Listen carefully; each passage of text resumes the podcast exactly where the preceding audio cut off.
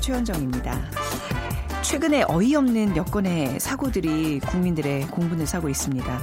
밧줄 절단 추락 사건에 이어서 인터넷 수리 기사를 살해한 사건이 발생했습니다. 이두 사건 모두 순간적으로 치밀어 오른 분노를 조절하지 못해서 저지른 범행이죠. 물론 원인은 다르지만 최근 외신을 통해서도 아주 어이없는 사건 소식이 들려오고 있습니다. 지난주 리비아 해안에서요. 이주민을 태운 고무보트가 침몰해서 최소 126명이 숨진 사고였습니다. 유럽으로 향하던 중 미립국 브로커가 엔진을 떼어내서 도망가는 바람에 배가 침몰한 사고였는데요. 자, 오늘 6월 20일입니다. 오늘이요. 세계 난민의 날. 이라고 하네요. 전 세계 곳곳에 난민들의 실상이 다시 주목받고 있습니다. 자, 잠시 후 세상의 모든 빅데이터 시간에는요, 난민이라는 키워드로 빅데이터 분석해 보고요. 최근 영국에서는 테러와 대형 화재까지 연이어 발생하고 있는데, 영국의 메이 총리 직무 능력과 위기 관리 능력이 도마에 오르고 있습니다. 월드 트렌드 빅데이터로 세상을 본다 시간에 자세히 살펴보도록 하죠. 자, 먼저 빅퀴즈 풀어보도록 하겠습니다. 오늘 영국에 관한 이야기 함께 나눠볼 텐데요. 영국과 관련이 없는 것 골라주시면 됩니다. 1번 셜록 홈즈, 2번 셰익스피어, 3번 해리포터, 4번 영화 베테랑.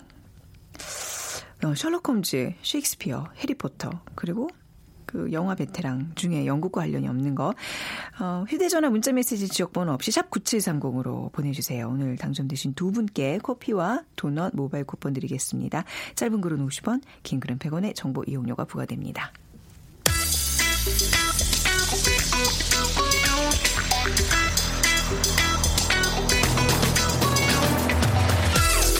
오늘 여러분이 궁금한 모든 이슈를 알아보는 세상의 모든 빅데이터 연세대 박희준 교수가 분석해드립니다. 네, 연세대학교 산업공학과 박희준 교수 모셨습니다. 어서 오세요. 네, 안녕하십니까. 자, 오늘 난민의 날, 세계 난민의 날을 맞아서 네. 제가 이제 난민에 관련된 얘기를 좀 하도록 하겠습니다. 그 난민 기구가 있죠. UNHCR, UN 예. 난민 기구. 네. 거기서 19일 연간 어, 글로벌 동향 보고서를 발간했네요. 어떤 내용이 담겨져 있죠? 예, 말씀하신 대로 유엔 난민 기구가 19일 네. 연간 글로벌 동향 보고서를 발간을 했는데요. 네. 전 세계 강제 이주민 수가 지난해 말 기준으로 6,500만 명에 이른다고 어, 발표를 했고요. 이 수치는 전년보다 한 30만 명이 증가하는 수치인데요. 네. 보시면은 뭐 영국 좀 전에 영국 얘기가 나왔습니다만은 영국 총 인구보다도 어, 많은 숫자입니다. 그래서 전 세계 인구 대비 살펴보면 어, 113명 중에 한 명꼴로 집을 잃은 난민 혹은 난민 신청자 또는 네. 자국 내 실향민으로 나타났는데 에, 그중에 이제 지난해 새로 집을 잃은 실향민 수는 1,030명에 이른다고 하고요. 그리고 통계적으로 따져보면 매 3초마다 한 명이 아. 지금 집을 어. 잃고 있는 그러한 실정이라고 합니다. 아, 이게 3초마다 한 명이 집을 잃는다고 얘기하니까 이게 실감이 나네요. 예. 난민이 굉장히 뭐 우리가 뉴스를 통해서도 많이 보지만 굉장히 늘고 있는 걸 보고 있는데 국제 정세가 그만큼 좀 불안하다는 증거겠죠? 그렇죠. 네. 강주 이주민이라고 하면 난민, 네. 자국 내 실향민, 난민 신청자 등을 어, 총칭해서 일컫는 말인데요. 난민은 인종, 종교, 국적 등으로 인해서 박해를 받는 우려가 있어서 네. 자신의 출신국 밖으로 나온 사람들은 이제 우리가 난민이라고 일컫습니다. 근데 550만 명의 난민이 발생한 시리아가 여전히 지금 세대 세계 최다 난민 발생국 이고요. 네. 중동 지역에 지금 정세가 불안하다 보니까 계속 어, 난민이 발생하는 것 같습니다. 지난해는 7월 재개된 남수단 내전으로 해서 또 많은 난민들이 발생을 음. 했고요. 그 수는 현재 187만 명에 달하는 것으로 나타나고 있습니다. 그리고 난민과 같은 이유로 집, 고향 등을 탈출했지만 국경을 넘지 못한 자국 내 실향민 또한 시리아, 이라크, 콜롬비아 지역에 굉장히 많이 지금 거주하고 있는 것으로 보여집니다. 네. 왜 지난해였나요? 그 왜 쿠르디 어린이 예. 예. 그리스로 향하던 길에 이제 보트가 전복이 돼서 이제 그 떠밀려서 그 지중 해변에 있었던 그 모습 때문에 아마 난민에 대한 또 이제 세계적인 인식도 많이 좀 더 달라지고 있는 것 같은데 이 안타깝게 난민의 절반이 어린이라면서요. 그렇죠. 이게 요번에 이제 사실 6월 20일이요 세계 난민의 날입니다. 그리고 네. 요번 6월 20일이 제17회 세계 난민의 날이었는데 에, 요번에 그 발간된 자료를 보면은 지금 말씀하신 대로 전 세계 난민의 절반이 어린입니다. 네. 그리고 7만 5천 명이 넘는 미성년자가 지금 보호자 없이 홀로 난민 지위를 신청해 둔 음. 상황이고요. 그래서 뭐 난민이 늘어나는 것도 굉장히 안타까운 소식입니다만은 그 난민 중에 절반 이상이 네. 어린이라는 것이 조금 더 우리를 우울하게 만드는 그러한 소식이 되지 않나 싶습니다. 네. 사실 뭐 난민과 관련된 이야기 뭐 우리와 관련이 없다고들 생각하시겠지만 우리나라에도 예. 많은 난민들이 그야말로 이제 몰려오고 있고 또 난민 지금 신청해 놓고 대기해 놓은 인원이 굉장히 많다고 들었어요. 예. 아마 그 TV에서 진행하시는 네 이웃집 예. 차이스에 난민들이 그렇죠? 꽤 출연을 하세요. 예, 예. 네.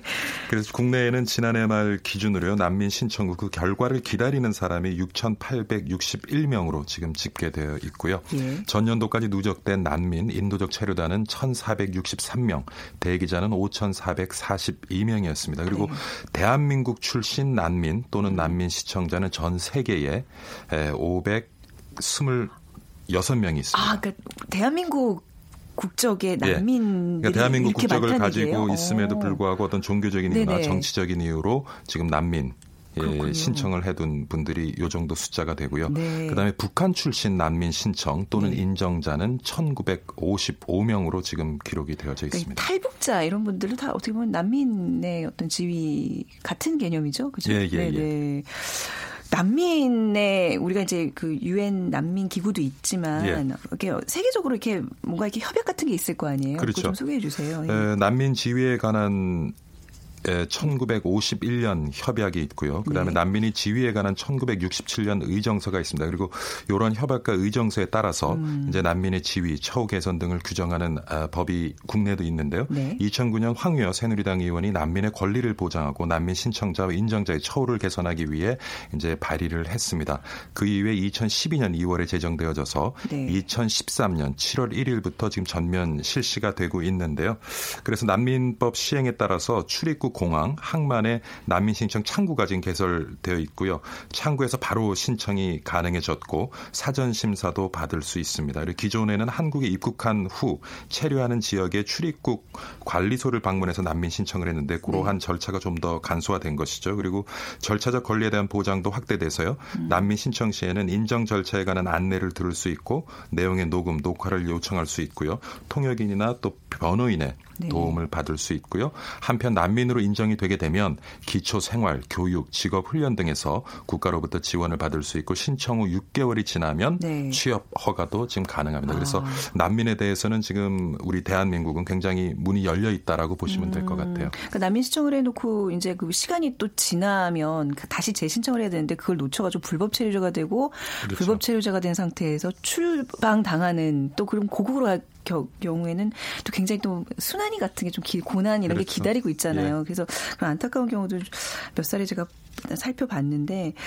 난민의 역사를 한번 오늘 난민의 날이니까 한번 좀 살펴보겠습니다. 우리나라도 사실 고려 시대 그 공여 네. 제도로부터 대규모였던 난민이 발생한 음. 시기로 음. 보고 있는데요.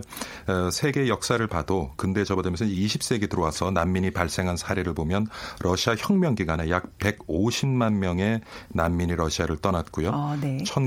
1934년 독일의 나치 정권이 수립되면서 반체제 인사들과 유대인을 비롯한 나치 피해자 약 250만 명의 난민이 독일을 등지고 각지로 흩어졌습니다. 그래서 음. 뭐 21세기 들어들면서 이런 이제 난민의 역사를 가지고 있고요.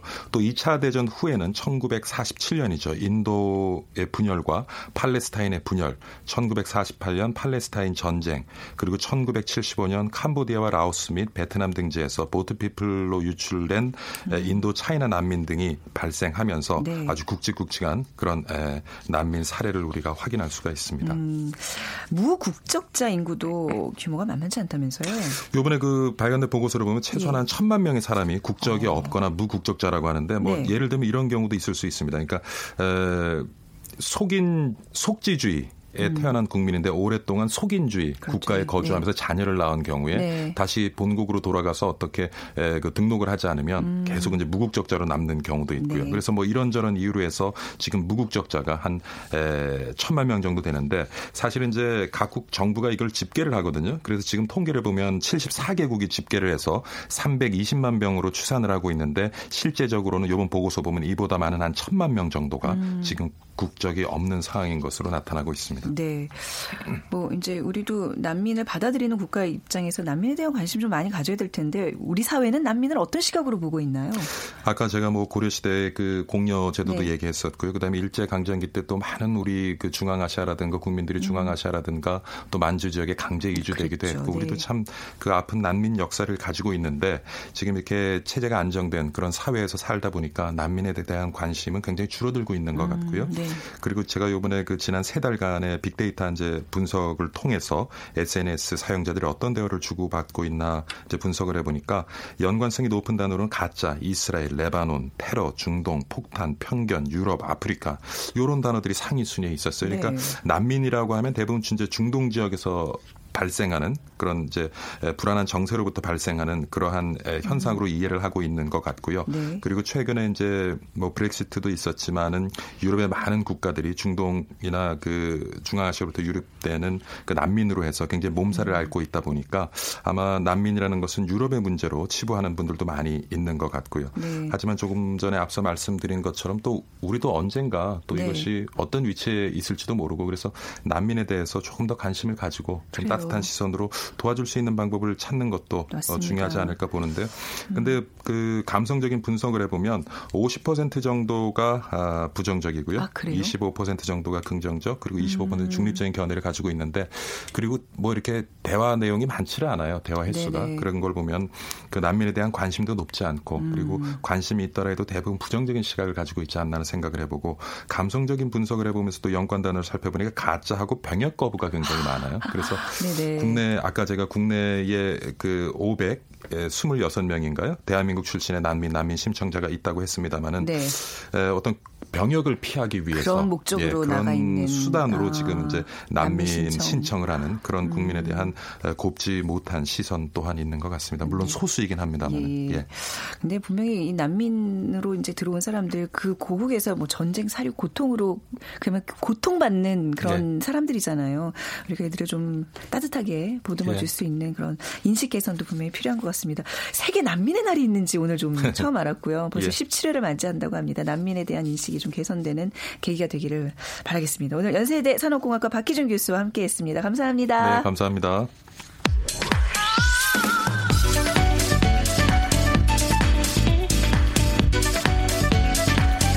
월드 트렌드 빅데이터로 세계를 본다. 르몽드 디플로마티크 임상훈 기자와 빅커뮤니케이션 전민기 팀장이 분석해드립니다.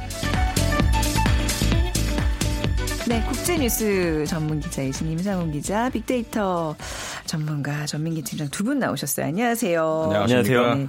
자, 영국에 관련된 오늘 빅퀴즈 아, 전민기 팀장께 부탁드리겠습니다. 네, 오늘 영국에 대한 문제 드리겠습니다. 다음 중 영국과 관련이 없는 것을 골라주시면 됩니다.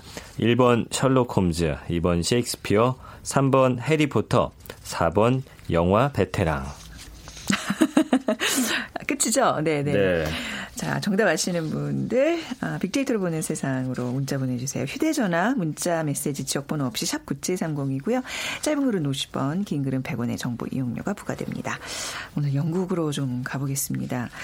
아, 우선 최근에 그 아파트 대형 주거 건물 화재가 정, 정말 끔찍했어요. 뭐, 뭐 영국의 세월호 사태다 뭐 이렇게 얘기하는 사람들도 있었고 근데 이런 일들이 이제 총리의 어떤 지도자로서의 직무 능력과 위기 관리 능력으로 좀 이어지고 있는데 네.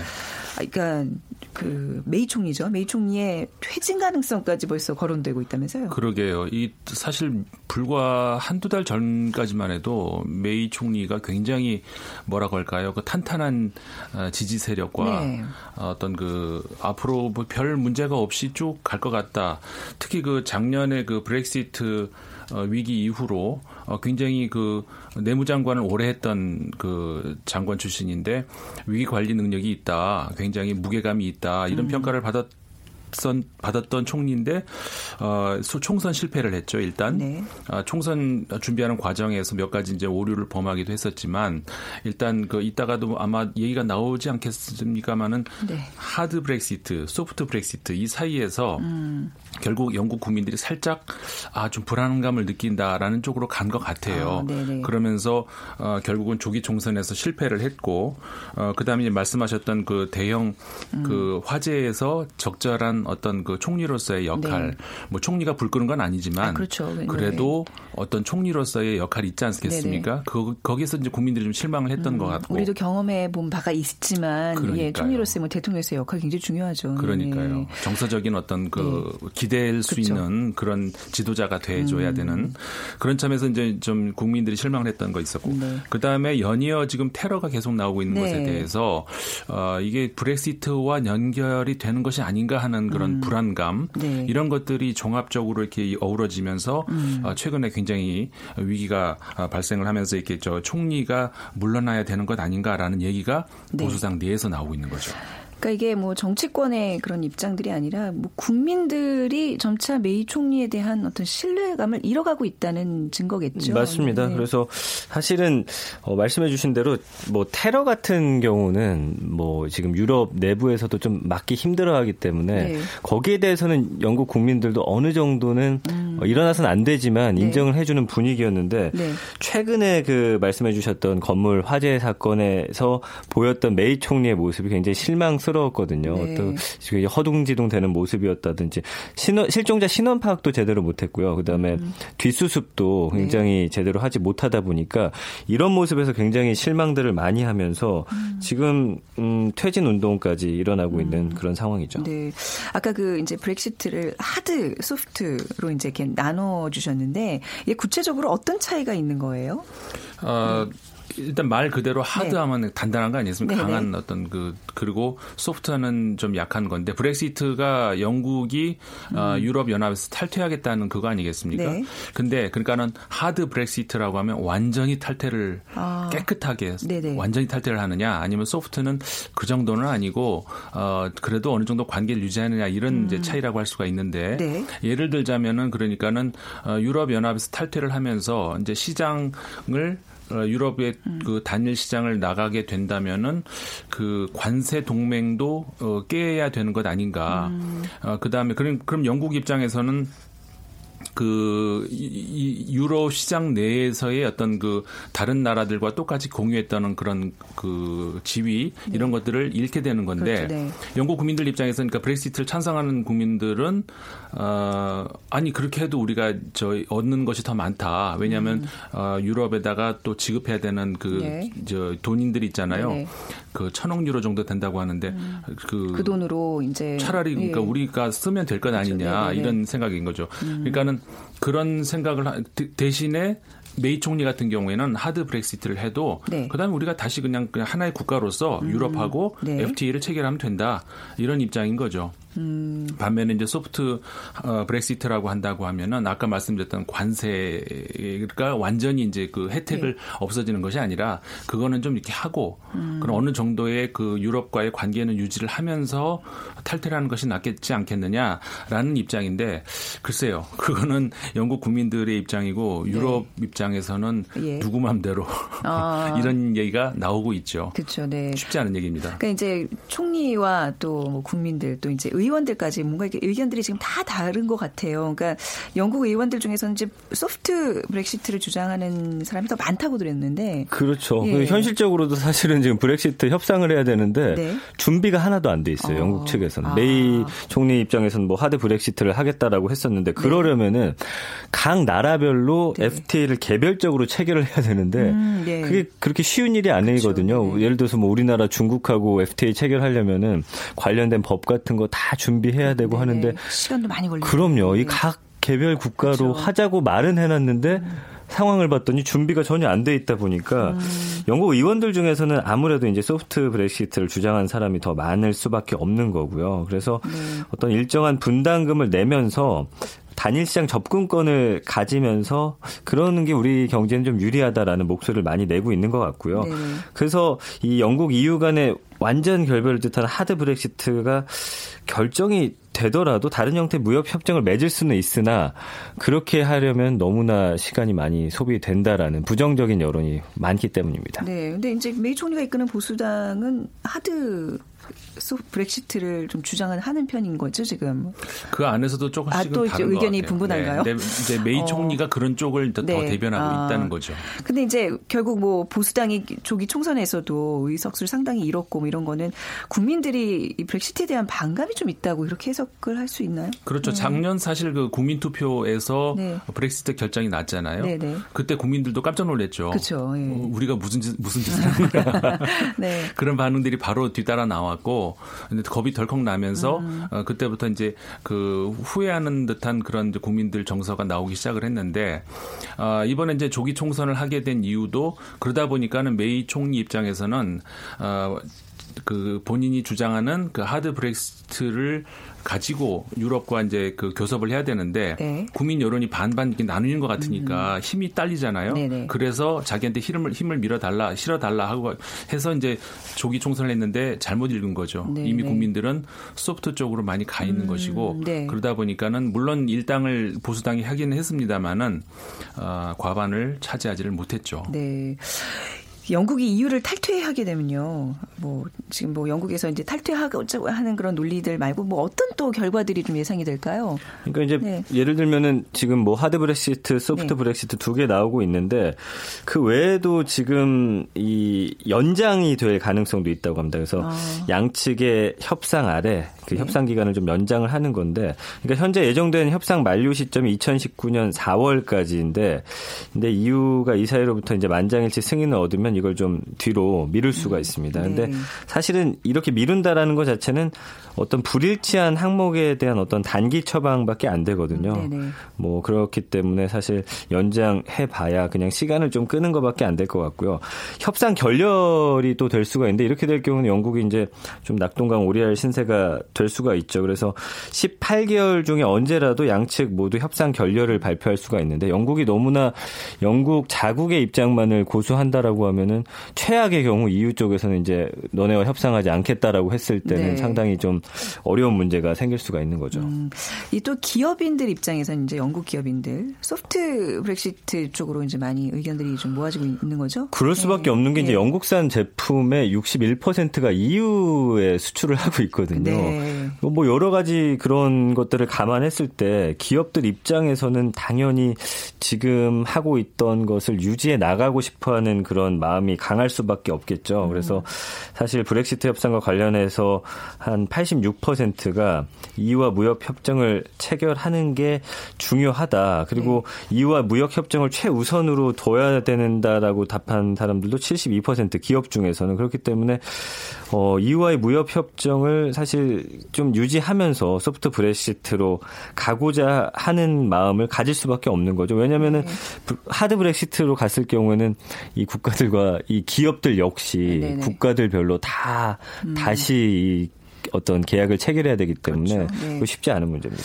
뭐 브렉시트 국민투표, 뭐 조기 총선, 이 영국이 굉장히 지금 혼돈 속에 있는데 이게 뭐 총이라는 게 그렇잖아요. 그 이제 지금 뭐 영국은 양당 체제입니다만 이게 과반 정당이 돼야 그 안에서 뭐 총리가 나오고 뭐 이런 건로 알고 있는데 지금은 이제 보수당이 과반 정당이 못 된 거잖아요. 네, 그렇죠. 그러면 이럴 경우에는 이제 어떻게 총리가 결정되는 거예요? 총리가 그러니까 바뀔 가능성이 있는 거네요, 지금. 있죠. 네. 어, 굉장히 복잡해지는 상황이 된 건데 예. 말씀하셨습니다만 영국 같은 경우에는 어, 법적으로는 그렇지 않지만 사, 실상 양당 체제였잖아요. 네. 오랜 기간 동안에 네.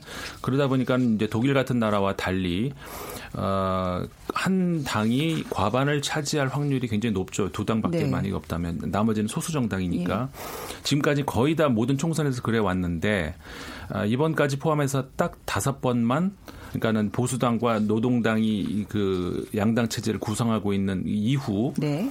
지금 다섯 차례 이런 일이 벌어진 거거든요. 그러니까 과반 정당이 아닌, 아닌 당에서 경우. 지금 총리직을 유지하고 있는 경우 말씀하시는 그렇죠. 네네네. 그러니까는 이런 경우는 어떻게 할 것인가에 네. 대한 그 저 대비가 영국 입장에서는 좀 잘 안 돼 있어요. 음. 근데 독일 같은 경우에는 좀 다당제적 성격이 강하기 때문에 그다음에 정당 명부제 어떤 비례대표 같은 그런 성격이 있기 때문에 어 다른 방도가 있는데 영국 같은 경우에는 이런 방법이 그래서 처음 어 이런 일이 난 것은 20세기 초반이었지만 한참 동안 그런 일이 없다가 음. 그 74년도에 이런 일이 있었거든요. 네. 그때 굉장히 당황을 하, 했던 그런 이제 음. 영국 사람들 경험인데 이번에 이제 비슷한 일이 또 일어난 건데 네.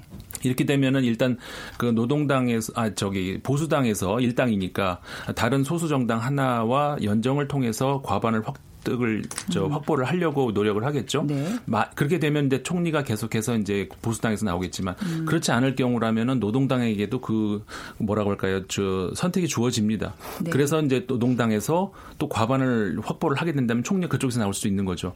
그 이도저도 안 되면은 말 그대로 소수 당에서 네. 그러니까 과반을 확보하지 못한 당에서 네. 총리를 발, 저 내 세울 수도 있는데 그렇게 되면 굉장히 혼란스러운, 혼란스러운. 예 그렇게 될 수가 있는 거죠. 그래서 유럽이라는 게 이제 EU라는 게 ECC죠. EEC 유럽 경제 공동체에서 시작해서 항상 그 유럽은 뭔가 하나의 유럽에 대한 어떤 로망과 꿈이 있었잖아요. 그래서 뭐 EU라는 형태로 이제 이렇게 이루어지나 했는데 지금 영국뿐만 아니라 또 다른 국가들도 탈퇴 우리도 한번 해볼까 생각해볼까 국민투표 붙여볼까 하여튼 들썩들썩이고 있어요. 네. 이거 어떻게 봐야 될까요? 네, 임 기자님. 이게 음. 그 최근에 한번 그 조사가 어, 퓨어 리서치라고 하는 데서 이제 조사가 나온 건데요. 12 네. 15일 날 조사가 된 겁니다. 그러니까 EU 9개국 그 시민들을 대상으로 해서 그러니까 스페인, 프랑스, 독일, 헝가리 등등 어, 국민들을 상대로 조사를 해봤거든요. 네. 그랬더니 53%가 아 우리도 영국처럼 음. 국민 투표로 어, EU 잔류할 건지 탈퇴할 건지 결정을 했으면 좋겠다. 어. 이런 이제 과반수 이상이죠. 근데 지금의 영국의 그 혼돈 상태를 보고도 같은 생각들 할까요, 유럽인들이요? 그런데 네. 그런데 그, 그 중에서 18%만 탈퇴를 네. 희망한다고 해요. 아, 네. 그러니까는 그건 무슨 얘기냐면은 지금 유럽의 어떤 문제점이라고도 할 수가 있는데 그 모든 결정 사항들을 음. 국민들 입장에서 아니 우리한테 좀 물어보고 해라. 아, 예, 예. 왜 너들끼리 정치인들끼리 맘대로 하냐 음. 이 목소리인 것 같아요. 그러니까는 아까도 말씀드렸다시피 53%라고 하는 과반이 넘는 그 영국 시, 저 유럽 시민들이 어, 국민투표 하자라고 네. 생각을 하지만 어, 그 중에서 18%만 근데 탈퇴하고 음. 싶다라는 네. 거거든요. 나머지는 전체 그 절대 다수는 음. 계속해서 유럽에 잔류하고 싶다는 의사거든요. 음. 그렇기 때문에 어, 결국 그 영국 을 포함해서 네. 어, 이 유럽 시민들의 지금 그 정치권에 대한 어떤 불만이랄까 음. 이런 것은 목소리는 정치권 너희들끼리 하지 말고 우리한테 좀 물어보고 어, 해라. 그것도 이 사안에 대한 그 강한 주장이라기보다는 국민 투표를 통한 어떤 그런 그런 주권 의식, 주권 의식 그 과정을 좀 즐겨보겠다 뭐 이런 생각이 그렇죠. 좀큰 거군요. 이건 전반적으로 네. 그 앞으로 우리가 21세기에서 눈여겨 눈여겨 봐야 되는 네. 그런 목, 그 부분이 아닌가 싶어요. 음. 국민이 주권이다라고 하는 것을 찾으려고 하는 것. 네, 네. 음. 브렉시트 공포 뭐 공포 수준이죠 이 정도면 그 이것 때문에 이제 이민을 가는 영국인도 많다는 얘기 들었었어요. 지금도 네. 뭐 비슷한 상황인가요? 그 사실 영국인들이 어떤 국적을 바꾸거나 이민 가는 경우가 별로 아, 없어요. 그런데 예. 독일 시민권을 지난해 획득한 영국인이 2,865명이고요. 어, 독일 그, 시민권이요. 네. 예, 그 전해에 대비해서 한 361%나 늘어난 거고요. 네. 어, 뭐, 이 밖에도 아일랜드, 스웨덴, 이탈리아, 덴마크에서도 비슷한 현상이 나타나고 있는데, 음. 어, 이후 18개 회원국의 시민권을 신청한 영국인의 수가 그 전해보다 한 250%나 늘어난 거고요. 네. 덴마크, 스웨덴도 뭐 10배, 3배 늘었다는 통계가 있을 정도니까 영국인들이 지금 슬금슬금 영국을 탈출하려는 모습을 보이고 있습니다. 그래서 네. 영국인들도 사실 브렉시트에 찬성을 해놓고 네. 일단 이유를 향해 선방을 날렸는데 네네. 네. 아차 싶은 거예요. 지금 네. 자기들 내가 무슨 짓을 했지 하면서 네. 지금 굉장히 혼란스러워하고 있습니다. 네. 저희가 우리도 이제 바라보는 그 입장이 굉장히 혼란스러워요. 제가 네. 국민투표에서 그렇게 찬성해놓고 지금은 어떻게 진행되고 있나 그 복잡한 이 과정들 어떻게 해결할까. 그 정치인들이 예. 사실 문제인 게 네. 브렉시트 하자라고 했으면 그 뒤에 어떤 방안들이 아, 있, 그렇죠. 대안이 있었어야 되는데 네. 딱 하고 났더니 어. 뭐 이제 갑자기 어떻게 될지 몰라요. 예. 홧김에 헤어지자고 네. 해놓고 아. 말 뱉어놓은 다음에 아. 어떡하지 화수습 해야 되는 어떤 그런 상황이잖아요. 뭐 남녀 관계까지 가나요? 네. 네. 그런 상황입니다. 네, 자 영국의 위기 오늘 영국에 관한 이야기 두 분과 나눠봤습니다. 임상훈 기자 그리고 전민기 팀장 두 분 감사합니다. 고맙습니다. 네, 오늘 비퀴즈 정답은요 영화 베테랑 영국과 아무 상관이 없습니다. 8581님 더운 날씨라 밖에서 건축일 하는 남편과 동료들이 걱정입니다. 오늘 진짜 덥던데 힘내세요. 자, 9122님 기말고사 기간입니다. 화이팅하게 도와주세요 하셨는데 우리 두 분께 시원한 커피 그리고 어, 도넛 드시라고 모바일 쿠폰 드리도록 하겠습니다. 빅데이터로 보는 세상 오늘 순서 마무리하죠. 지금까지 아나운서 최현정이었 주셨어요. 고맙습니다.